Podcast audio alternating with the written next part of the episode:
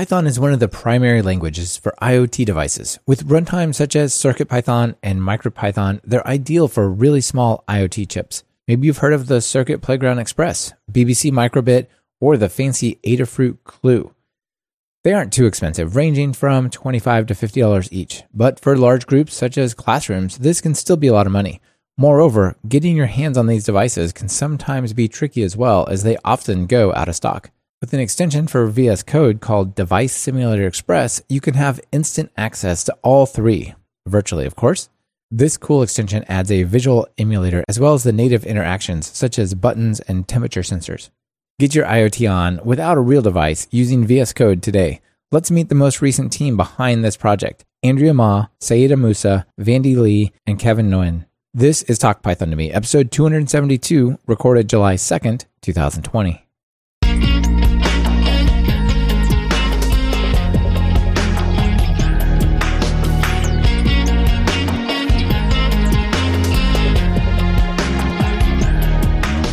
Welcome to Talk Python to Me, a weekly podcast on Python, the language, the libraries, the ecosystem, and the personalities.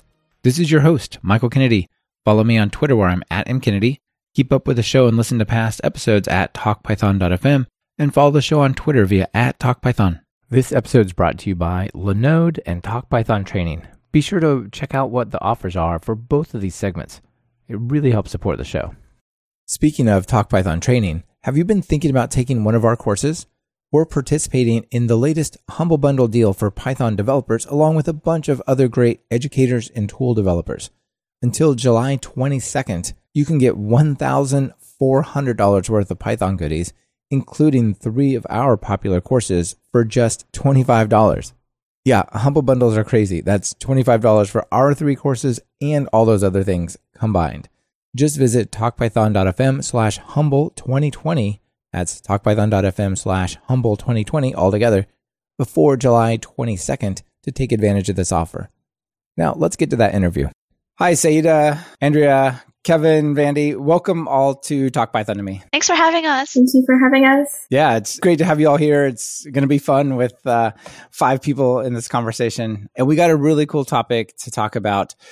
MicroPython and CircuitPython is really big these days. And I think it's opening up a new realm of programming. And what you all have done and the project you're working on is going to be really excellent for helping people around the world take better advantage of that, I think. Awesome. Yeah. Like we were hoping to kind of like make learning Python and learning like IoT a lot more like accessible and available to people around the world. So yeah, we'll get more into that a bit later. Yeah, absolutely. I mean, getting hold of these devices, they're not very expensive, but they can be hard to get a hold of. And if you know you're talking about a classroom with hundred kids, then all of a sudden it is expensive, right? Or a school with different classes and so on.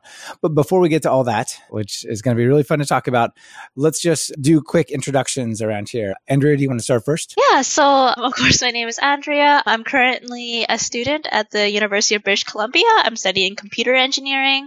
I'm originally from the Canadian prairies. I'm from Saskatchewan, but I came here for school. And yeah, right now I'm still an intern at Microsoft, interning with the coalition, which makes Gears of War.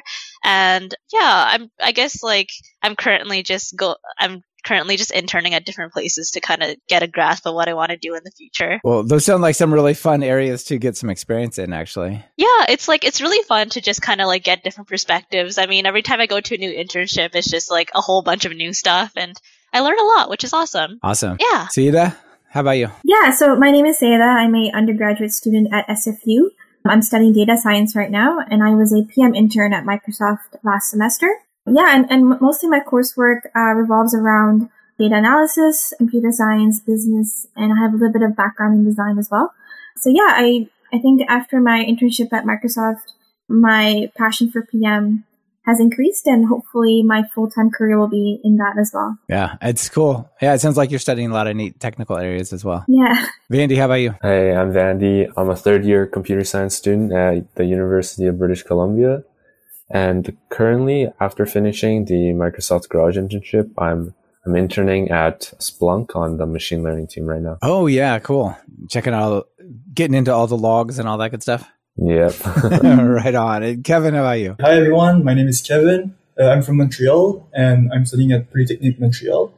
So just like the others, I'm interning at various places like Microsoft. I'm currently interning at AWS, working on cloud technologies, which I find very interesting. And yeah, pretty much it. I love software engineering. That's why I got into the field. And I'm very excited today to share about our one of our most fascinating projects. It's super fascinating.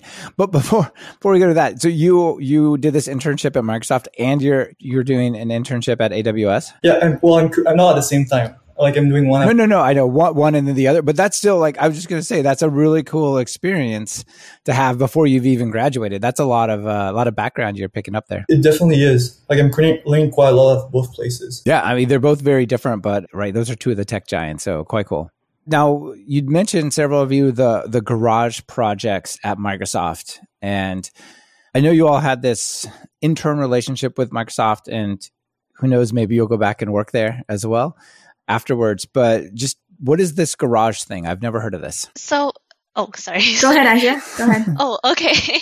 yeah, so the garage program is pretty much so unlike a regular internship where you jump into an existing project, a garage internship encourages like the interns to group up and start and finish a project kind of in our case we continued on existing garage project but it's just mostly focused on interns kind of leading their own projects. I see. So instead of working on like, yeah, we're going to add that other button to Excel, you guys get to create something new and original and see what direction you could take it, right? Yeah, I mean, the ideas itself are backed by sponsors. So in our case, our sponsor was the VS Code Python team so the ideas aren't thought out by us, but like we're given kind of the ideas and support from like people actually from Microsoft in the industry. So it really fosters kind of this startup mindset kind of.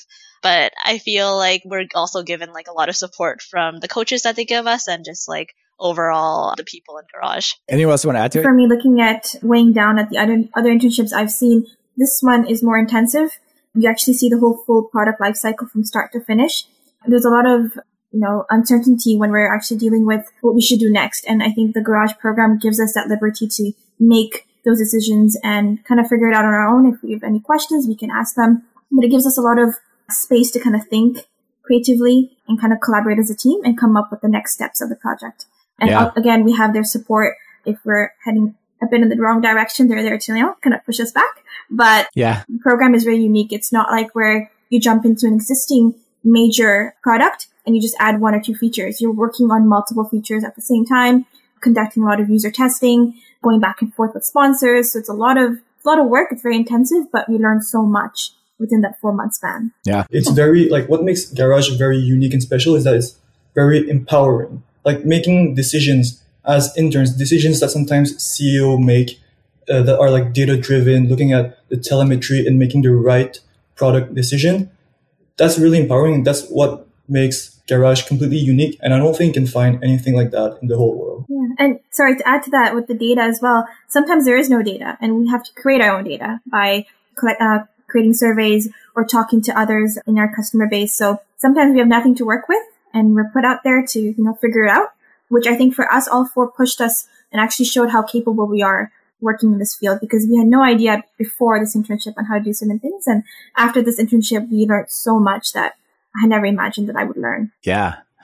Well, and you know, it's also worth pointing out that the thing that you guys worked on, it is now out. I could go over to Visual Studio Code and pull up the little marketplace and type device simulator, and it's right there. It's not just some theoretical project you get to work on or whatever, but you actually are working on something that is shipping to people and they're using and they're trying out. Yeah, and we were really lucky in that we were picking up an existing project that was already kind of live. So during our internship, we actually uh, made updates to the extension and kind of got to see the user telemetry from that and kind of like user feedback. And like if we made like a mistake, then we kind of like knew pretty much immediately. so I feel that like with other projects that weren't launched yet, they didn't really have that instant feedback, but we were able to get that, which is really cool. Right. If there was some kind of bug or whatever, you would know immediately because you're getting reports, right?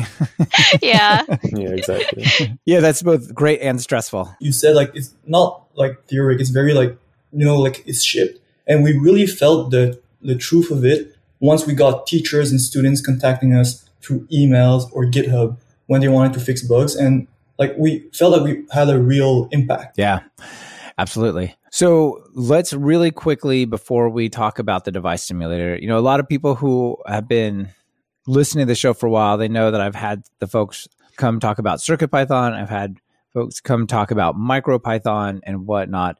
But there's a lot of people who maybe didn't catch those episodes or they, you know, they're newer to the show. One of you all just sort of tell people what CircuitPython is and how it's the same and different than say Python if I go to my Mac or Windows and type Python? So the CircuitPython library, it's a fork of the MicroPython library made by Adafruit so that it could work on like the Adafruit microcontrollers.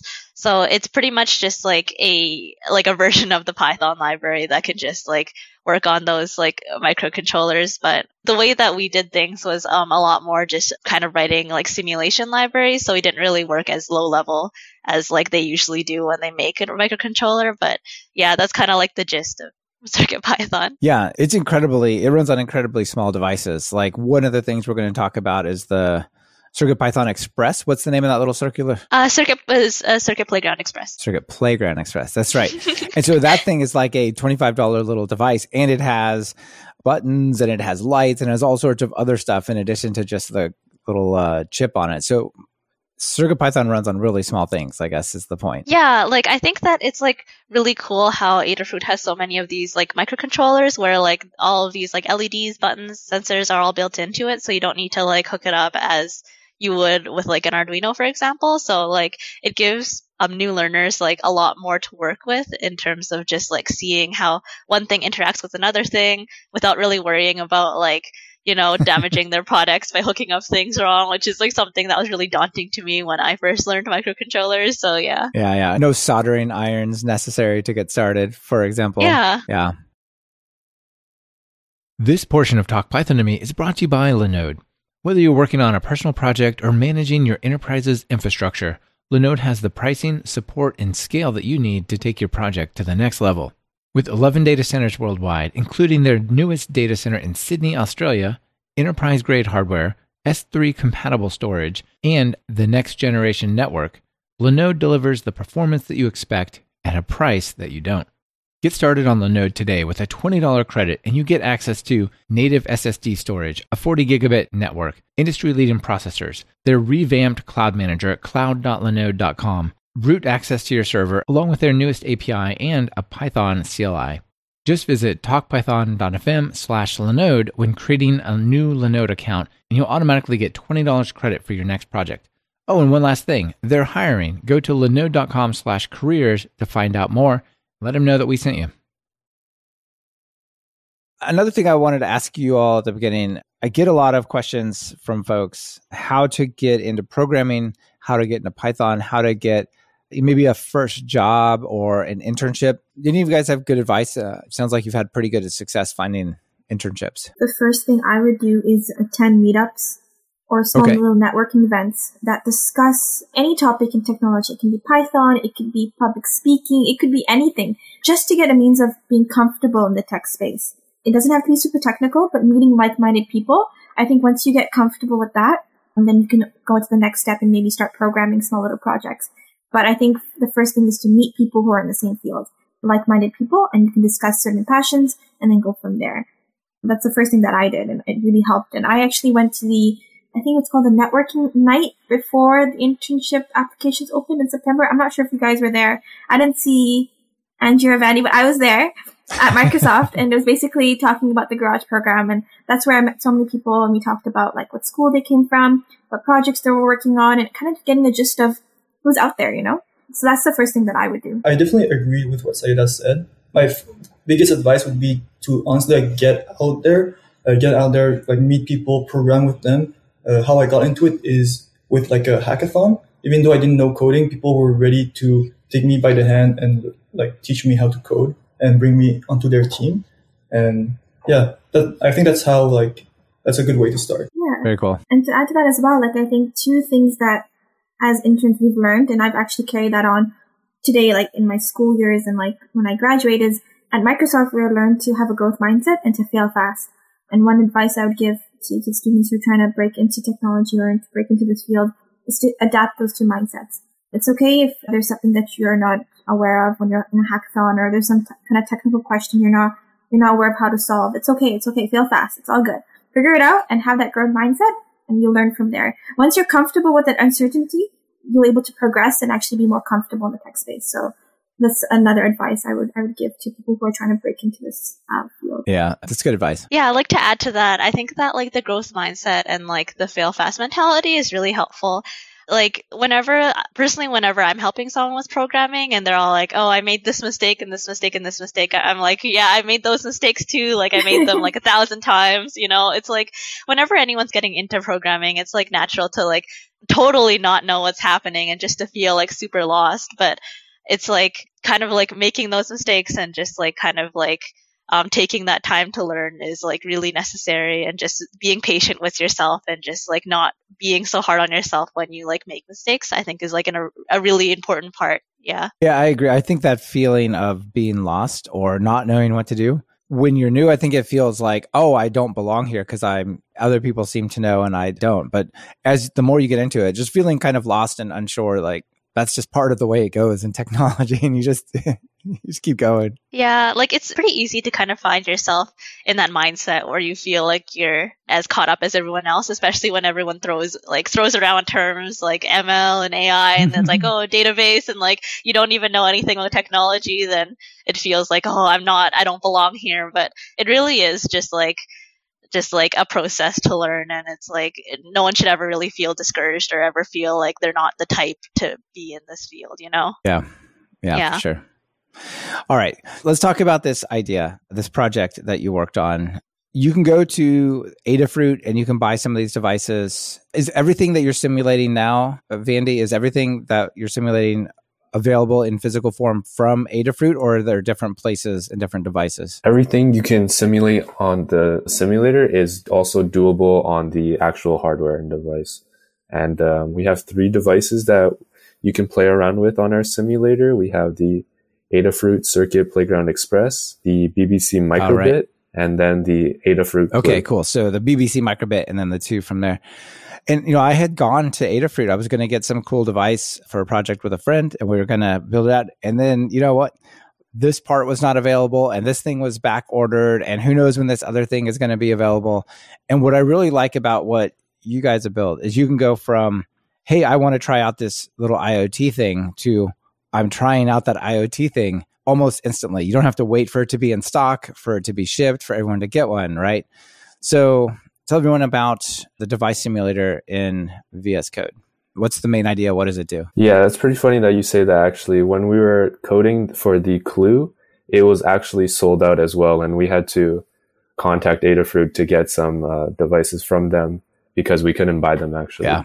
And so the extension, what it does is it simulates the, like you write code that would normally work on the hardware, but you can run it in our VS Code extension and it will do the same thing as it would do in the hardware. So if you say like turn the NeoPixel to the color green, you can run it in the simulator, which is directly like embedded into VS Code. And then the simulators, the device on the simulator will also turn the NeoPixel to green.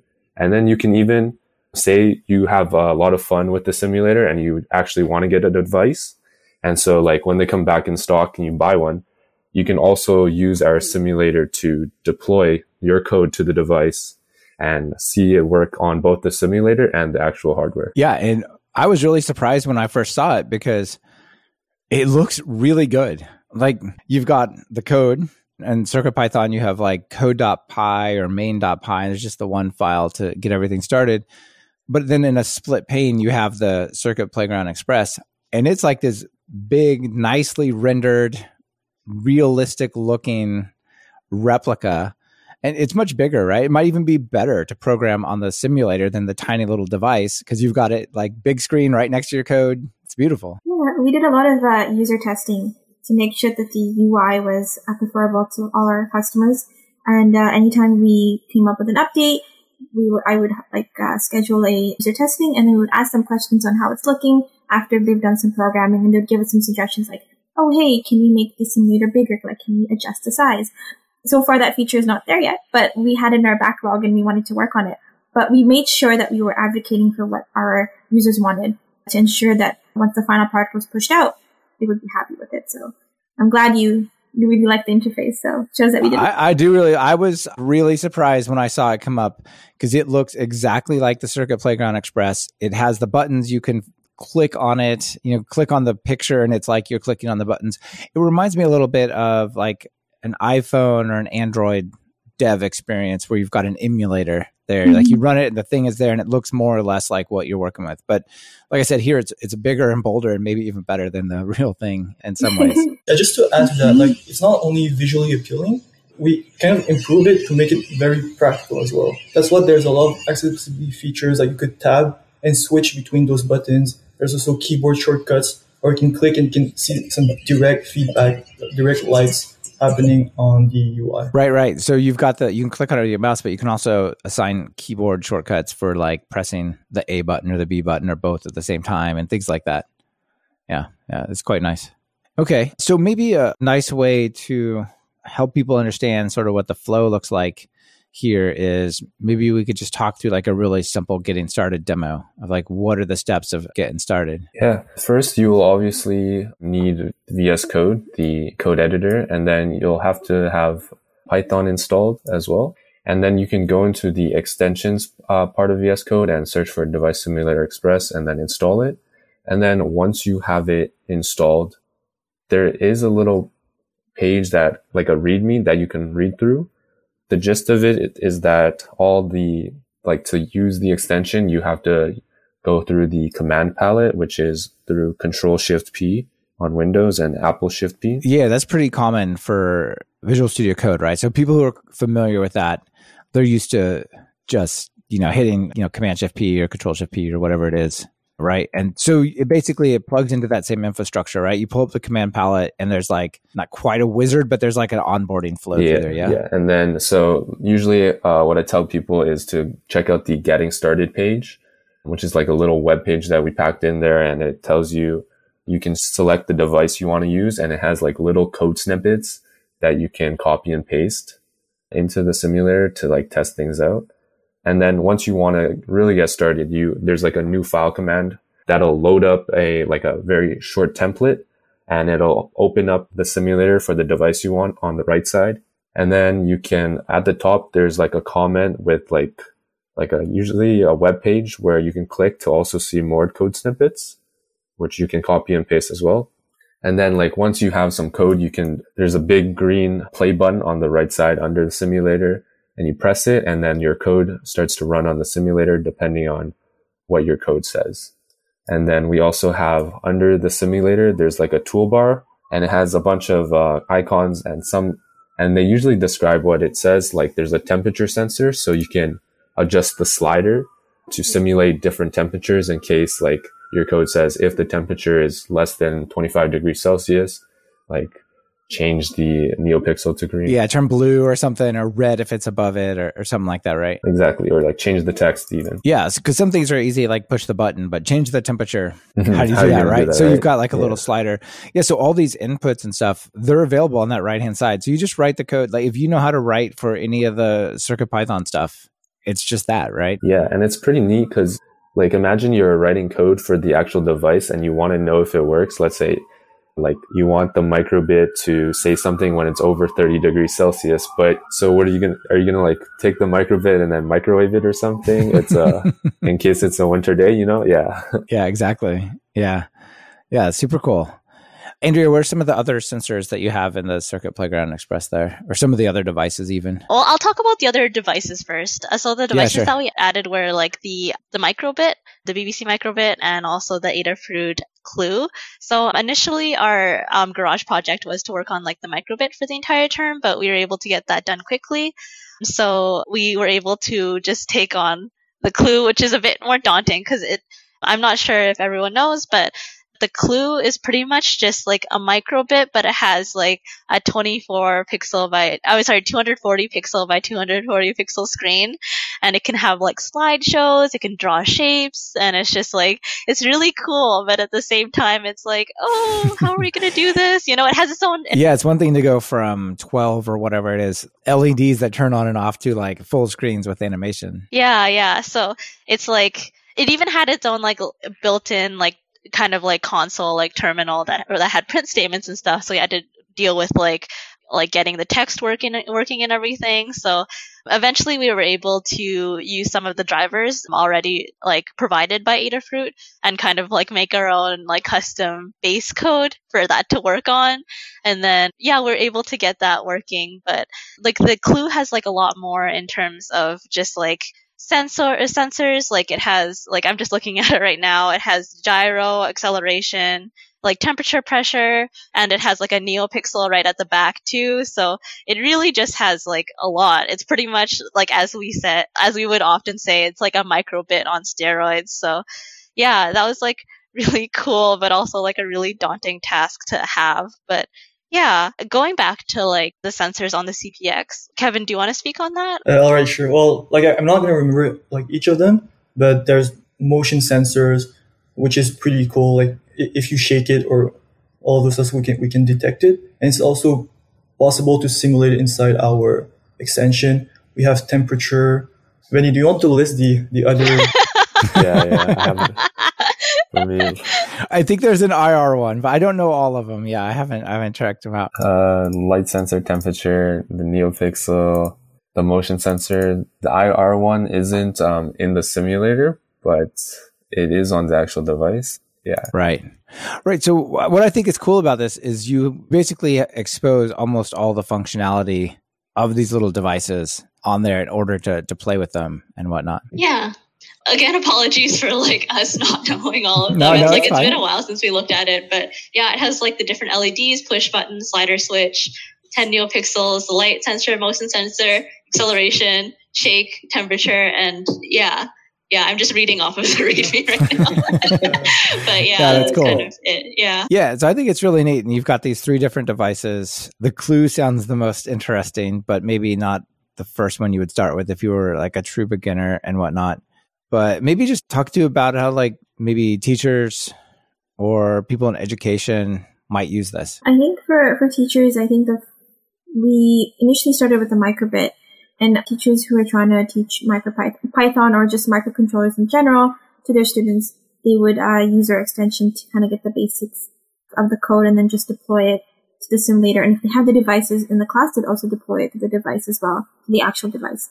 We also have a feature called Getting Started. So if uh, teachers and students are very new to this whole VS Code extension and, and Python in general, they can install the install the extension and then just go to the Getting Started page and we'll give we'll be, we give them step by step instructions on how to get started with the basic codes on like Hello World. So that's pretty much it for that. If you were a teacher and you had a, a class of students, instead of saying, "How do I get my school to buy twenty clues or Circuit Playground Expresses or whatever," you can just say, "We're going to install Visual Studio Code. It's free." Mm-hmm. Install the Python extension, and we're going to install the device simulator all right, kids, now we can have class and we can play with these ideas, right? Yeah, and, and also like if they if they're not able to install VS Code itself, this is also available on VS Code Online. Oh, it is. Okay, yeah. Yes, cool. it was. Andrea was able to like the team was able to get it and working on the online version. So I think nice work, Andrea. Yeah. if I correctly remember, it was Andrea, right? I'm not really sure. I I was yeah. given that task. Yeah. Yeah. yeah okay. Cool. I don't want to.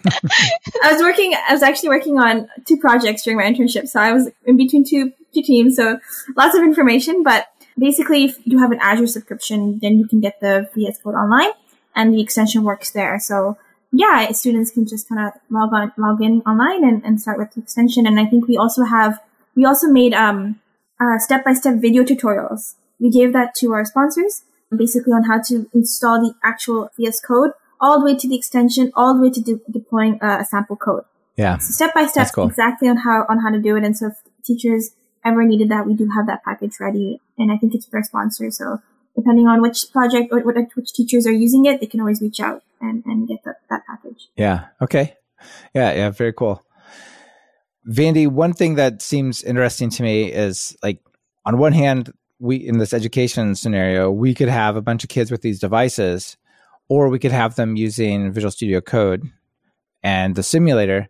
But in the end, like kids really like having the physical thing that does something. So it might make sense to have like a teacher get one clue and one circuit playground express.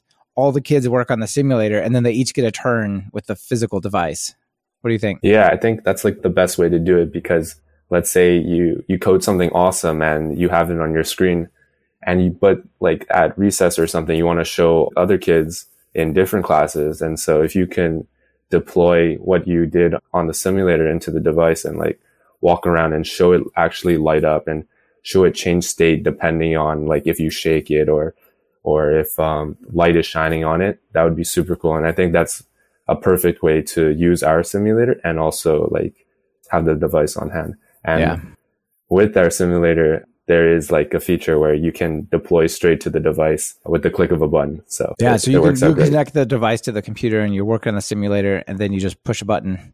Yeah, ask you yeah. what device does this really go Yeah. to. You pick it, and Mhm. then then it's on the device, just as if you well, it just deploys it, right? Yeah, exactly. Nice, Kevin. Anything else you want to add to this whole education story? What are you seeing people doing? Yeah, definitely. Like the example you just uh, talked about shows that our extension is not mutually exclusive of having the device. Like we think it's really like adding to the experience of having, let's say, a microcontroller. So you said before, like uh, we make it easier to deploy, but in the end, especially for uh, kids, they're very visual people. They want to see it on live. They want to hold it in their hand and show it to their friends. And that's where like it all goes in together. Our extension makes it easier to code. It's a little bit practical and they transfer the code to the microcontroller. And then we have like a full kind of like circle going around here. Yeah, yeah, it's quite cool. Yeah, another thing I wanted to add is that one of the goals of our simulator was also just to be able to program microcontrollers on the go. So I could see that our extension would help if the teachers had to leave the microcontrollers at the school, but the kids wanted to work on like certain homework assignments, you know? Oh and yeah, like, yeah, yeah. So then they could just like, they could work on that at home and then when they get to school, they could upload it onto like the, onto the actual device. So yeah, it's like, it's a, or even if like they just like, they just have limited resources, you know, it's, I feel like just having it on the go is really convenient. yeah, yeah. And like I said, also it's it's not just about not having the money for the devices. Like they go out of stock and you can't get them anymore, right? So this Yeah. is really really cool. Yeah. Now, one thing I want to talk about with the experience you all have here that I think is pretty cool. So we've got the simulators, you write the code, and then you have the ability to interact with the sensors of the simulator through like sliders and whatnot for like say temperature. Put it on the real device, checks the real temperature, whatnot. But if you're writing some code and it's not doing what you would expect, you said turn it blue and it turns red or it just does nothing, and you're like, trying to figure out why. It'd be cool if you could debug it, right? Definitely. It's one of the features we spent a lot of our time on. And one of the features we're the most proud of is we integrated the VS Code debugger with our extension. So it gives a real like industry experience for people wanting to learn. Um, and it brings it up to the next level. You can start with it, but you can also learn and become advanced with it. As we know, Yeah. a debugger is, Yeah. is used in the in- industry and that's very useful for young developers and students to learn. I think debuggers are, I think they're underused most of the time. Uh, a lot of people just write code, they just do print statements, or like, or they just spend a lot of time staring at it.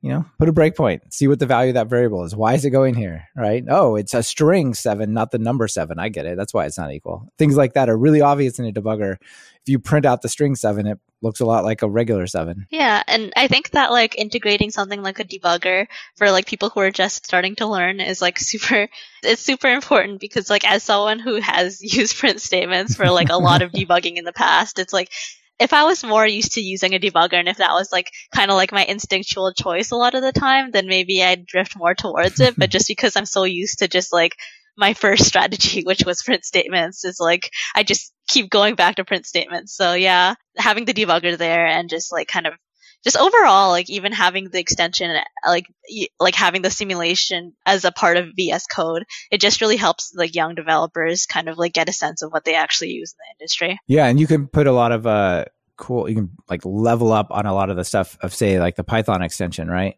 So if I type, you know, string dot and I get a big list of stuff that I can do, right? That's really cool. You get all the autocomplete and all the the code formatting features and all the stuff that VS Code does already just for MicroPython, CircuitPython. Yeah, we spent like a considerable amount of time and like to make sure that like the autocomplete and everything was working with like our library so that like it could help out a lot.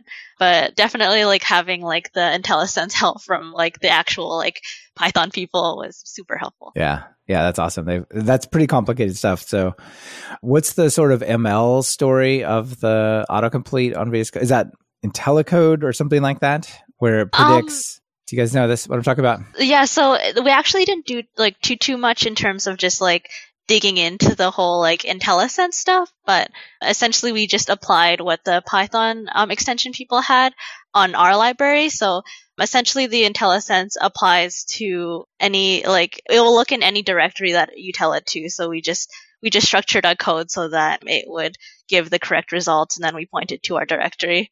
If I were to simplify it, yeah. yeah. Yeah, yeah. Very cool.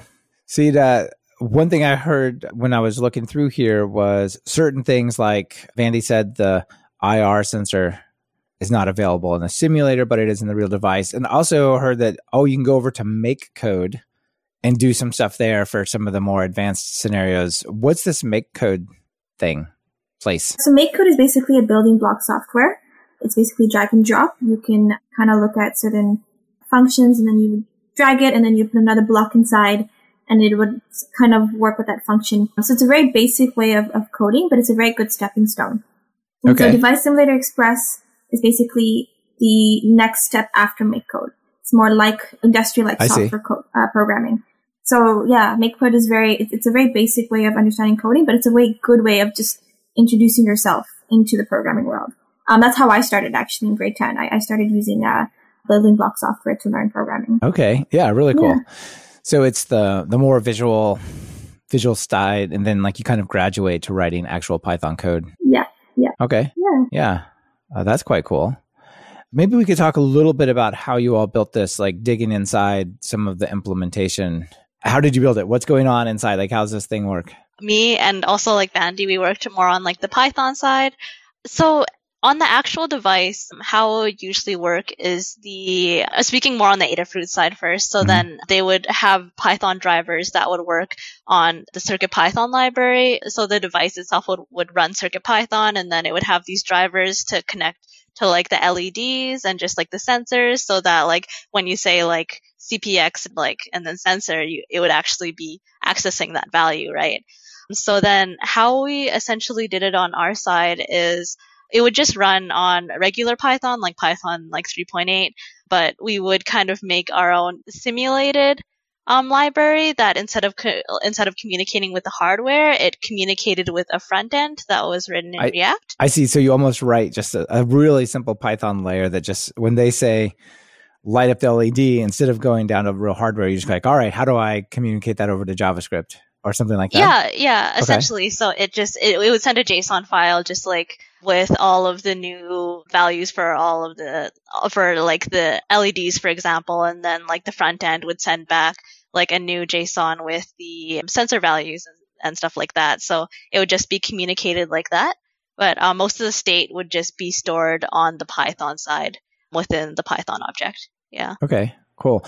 And people who don't know, Visual Studio Code is basically a huge JavaScript application, right? yeah, yeah. Like uh, the the front end, yeah, was made using like TypeScript and like the VS Code API. And I didn't really, other than like working with virtual environment stuff, I didn't really work that much on the front end. It was mostly Kevin trying to like wrangle that mess. I yeah, every time I had to work on it. I was like, oh, how do you do this? exactly. Yeah, it's all Electron JS and TypeScript and all that kind of stuff, right? So, Kevin, you were the one who had to make it flash on the screen. Yeah, yeah, exactly. I worked a lot on the actual UI and what you can see, but also kind of like the part that interconnects the Python side with the UI. And the central mm-hmm. piece at the end is the VS Code API, which uh, makes it easy to communicate between those two blocks. Yeah. That's cool. All right. Any uh, notable packages or libraries that you guys used out there in this thing that you thought were pretty cool? Well, uh, like I'm gonna say that like the VS Code API is pretty cool. Like it, it is at the end like a, a package and a library that we use. And yeah. I might be a little bit biased, but uh, yeah, that's my opinion. yeah. On my side, like for Python, we didn't really like per se import a lot of packages. We kind of like mocked a lot of the Adafruit packages, like the slideshow one, display shapes, display text, bitmap font, like so just kind of adapting those for like our own use. Like I found that they were like super interesting and that like I don't know, it'd be super cool to like work for like Adafruit and actually write these because it's like it seems so fun, but yeah, yeah, just like overall and like even the underlying libraries that are made using C, when I was trying to transcribe them into Python, it was like, oh, this is like this is really cool, you know? yeah it seems like a super fun project to work on it definitely it has you know like five star ratings on the marketplace, which is really good, right? You all must be proud of that. Very proud, yeah. Yeah. Yeah. Yeah, we worked really hard and like we wanted we're always like really keen and trying to like fix the things that like the users are having troubles with. Like for example, when we entered like the internship, like a lot of the users were well like not a lot, but like some users were pointing out that it was kind of cumbersome to always have the dependencies download to like their main interpreter. And we found that, yeah, like the dependency download step would fail for a lot of people because like it was kind of complicated. Like it would download the packages to a certain like local folder and then just set the program to look at like that directory. So then we kind of repurposed that so that overall when it does the setup, it sets up its own virtual environment and then sets up our dependencies there. So it's a bit more like isolated. And also, yeah, we were able to enable users to use their own virtual environment and set up on their own virtual environment if they wanted to. So definitely iterating on like people's feedback was like an important part of the internship. Yeah. Uh, yeah, I'm sure. Yeah. We always had that in our user testing, like at the bottom, last thing to test user flow, the way they open the extension all the way to the end. How did they enjoy that experience? And we found that again, what Andrea was mentioning, the dependencies, it's a bit tedious to see like certain pop-ups and all that. So we always ensured to refine that flow to make it optimal. Yeah, it seems like a really nice experience. Super cool. So I do want to ask you all one final question, and whoever wants to jump in, just jump in. So I see you have these three devices: the Clue, the Microbit, and the Circuit Playground Express. One area that seems like it would be really cool is there's a lot of companies out there making IoT things that have an API that people might need to program. Maybe they program it in Python. And if I'm going to work with that company, let's say I, I make tractors and I've got a little IoT thing you could program to, I don't know, control the tractor or whatever.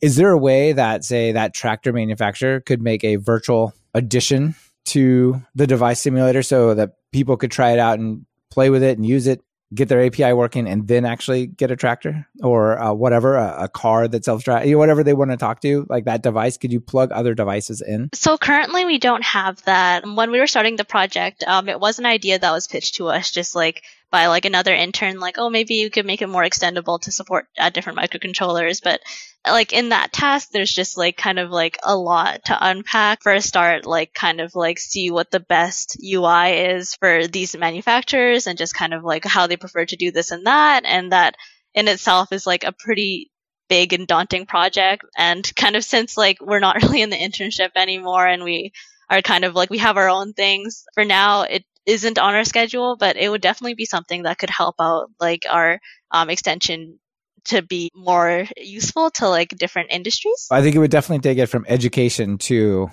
broader IoT for sure. Yeah. I think what's awesome though is that all the code is open source. And so like if a company or if like people wanted to bring in like another device, they could check out the GitHub repository and uh, make a pull request and like if they're really keen on it, add another device that they want to see in the simulator. Yeah, cool. I think it would be neat, but obviously it's a lot of work, right? it's not just plug in your API here or whatever, but that still would be cool. I think that it would be really cool and really interesting to work on, but at the same time, like when I when I think about it, I think about kind of like all the user research that they want to do first in terms of like how they want it to actually work because it could work like in multiple different ways. So just like having that plan first, like, yeah, I think that it'd be super important, like even more important than it ever was before. So yeah. Yeah. Yeah. Yeah. Cool. All right. Well, I guess maybe that's a good place to start wrapping it up. I know that you all did this as an intern project and that you're on to degrees, new jobs and whatnot, but where do you see this going in the future? Either from you know, if you guys were to contribute more, or maybe the next garage intern group picks it up and runs with it. So about like next interns picking it up, that we're not sure and we can't really confirm it. But since it's completely open source, anyone can contribute to it. Like myself, I've I still contribute even though I'm not during the internship anymore.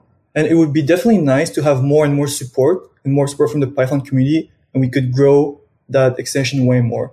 Some things like the ideas you just suggested would actually be possible on a technical side, but we would need more people working on that to make it happen. Yeah, yeah, for sure. Yeah, like personally, I'd contribute more if I had more time. Like on my side, I'm mostly kind of looking at bug fixes and seeing like how we can kind of just keep it like sustainable. But just because we kind of have our own things, whether it be internships or classes, it's not really easy for a lot of us to contribute as much as we used to be. Maybe you all could go on a podcast and tell other developers about it, and then they could also maybe pick it up and do some contributions. yeah, maybe. That's right. All right. Well, uh, let me just ask you all one question. I normally ask two questions, but since there's four of you, I'll, I'll narrow it down to one each. So if you're going to write some Python code, what editor do you use? And you may all be biased given your focus here, but nonetheless, I'll ask you anyway. Andrea, you want to go first? I like I like VS Code. Like I'm not just saying that because I'm still at Microsoft and that we made a VS Code extension, but actually like one of the reasons why I picked this project is because like I actually did use like VS Code a lot with Python before, and I thought it's like wow they can put a lot in like a pretty lightweight editor. So I was like, yeah, it's like we actually get to work with the team that does this. That's so cool. Yeah, that's pretty and cool. Yeah, like mini fangirl moment, but yeah, Yeah. I go VS Code. Vandy, how about you? Yeah, I'm I'm going with VS Code as well. Okay. I just like love the experience. Well, and now you have stuff built into it that like VS Yeah. Code is partly your code, so that's cool. yeah, yeah. Awesome. Sita? I would go to VS Code as well. I think that's the first editor I used in my first university. Until today, I have good ex- like good memories for it. So I think I would continue with that. All right, awesome. Yeah. Okay, final call to action. People want to try this out. They want to play with it, maybe use it with students. Uh, what do they do? Well, if they want to use it with their students, I guess the first thing to do would be to download it. But yeah, just just like as Sayeda said, there are pra- like there are like packages that we made in order to kind of like guide learning and just kind of like having our getting like going through our getting started pages and um, looking through e- even like existing code that's like on the internet for like this the CPX microbit or the clue. Most of the time it'll work. Like I know that for the clue there's code in the actual Adafruit clue GitHub repo and you can actually put that on the put that on our simulator and it'll work. So just kind of like I'd say just to download and play around with it and kind of like get the vibe first and Awesome. kind of like see where to go from that. Yeah, and I think the first the first thing when you download it, is definitely don't get intimidated. Read the README page like carefully because there's so many commands there that can help you actually get to certain pages. Because I remember when we were doing user testing, we worked with some people who didn't have any experience with VS Code. So opening like the command palette, they're like, "How do we do it?" I'm like, "It's right in the README. It's right there." just maybe look at that Exactly. first. But definitely don't be intimidated by it and just yeah, have some fun and and, and fail fast. You won't break anything, so it's okay if you write some bad code. It's there's no problem. But if you Just break something, then let us know if we have a bug. It's a- yeah, let us know so we can help fix that. Yeah. yeah. Awesome. All right, you guys want to add anything else, or should we call it call it good? I could add one more thing, like the Yeah. the tech world is becoming more and more forgiving and like we want everyone to participate. So, you know, like learning and breaking things is completely okay and have fun. That's pretty much it. Awesome. I awesome. just I also wanted to add something just like right at the end. Overall, like personally my experience in Garage was like really awesome and we were able to get like a lot done, but this was also because like us as a team had like a really good dynamic. So just like I don't know, I just wanted to shout out just like the team for being awesome and just like the coaches and everyone else in Garage for being for just like making it a great experience because it's like definitely this is like a team effort and I wouldn't have gotten like anywhere close near like our end product if it was like you know just me I agree, Andrea, 100%. I think the team dynamic that we had, the support we had from the sponsors, from the garage team was really, really helpful. Got to learn so much in the span of four months. I'm glad that our product is so impactful that till today people are using it and it's basically with the help of the whole team. It's a whole team effort. Yeah, very cool. So I guess final thing before we call it a wrap. If people are out there and they're like, this garage internship sounds awesome. How do I get to it? Like, how would they find out more for next year, next time around? I would look out in the careers page for the postings for the garage internship. There's also a page, type in garage internship at Microsoft. and gives you a good explanation of what it is. There's some videos cool. that they've made on, on what people have been doing in the internship. And also, I would follow Microsoft Vancouver on Facebook and they would post like an event because I went to the networking event sometime. I think if I'm not mistaken, September, October. I think it was September. Okay. Post that event and you can register and you can actually go for an information night and network with other people who are applying for the same for the same role. All right. Very cool. All right. Well, thank you all for being on the show. It was really great to have you here. A lot of fun and congratulations on the project. It really looks genuinely useful. Awesome. Thanks for having us. Thank you so much. Yeah, you bet. Bye-bye. Bye. This has been another episode of Talk Python to Me. Our guests on this episode were Andrea Ma, Saida Musa, Vandy Lee, and Kevin Nguyen, and it's been brought to you by Linode and us at Talk Python Training. Start your next Python project on Linode's state-of-the-art cloud service. Just visit talkpython.fm slash Linode, L-I-N-O-D-E. You'll automatically get a $20 credit when you create a new account. Want to level up your Python? If you're just getting started, try my Python Jumpstart by Building 10 Apps course. Or if you're looking for something more advanced, check out our new async course that digs into all the different types of async programming you can do in Python. And of course, if you're interested in more than one of these, be sure to check out our Everything Bundle. It's like a subscription that never expires. Be sure to subscribe to the show. Open your favorite podcatcher and search for Python. We should be right at the top. You can also find the iTunes feed at slash iTunes, the Google Play feed at slash play, and the direct RSS feed at slash RSS on talkpython.fm. This is your host, Michael Kennedy. Thanks so much for listening. I really appreciate it. Now get out there and write some Python code.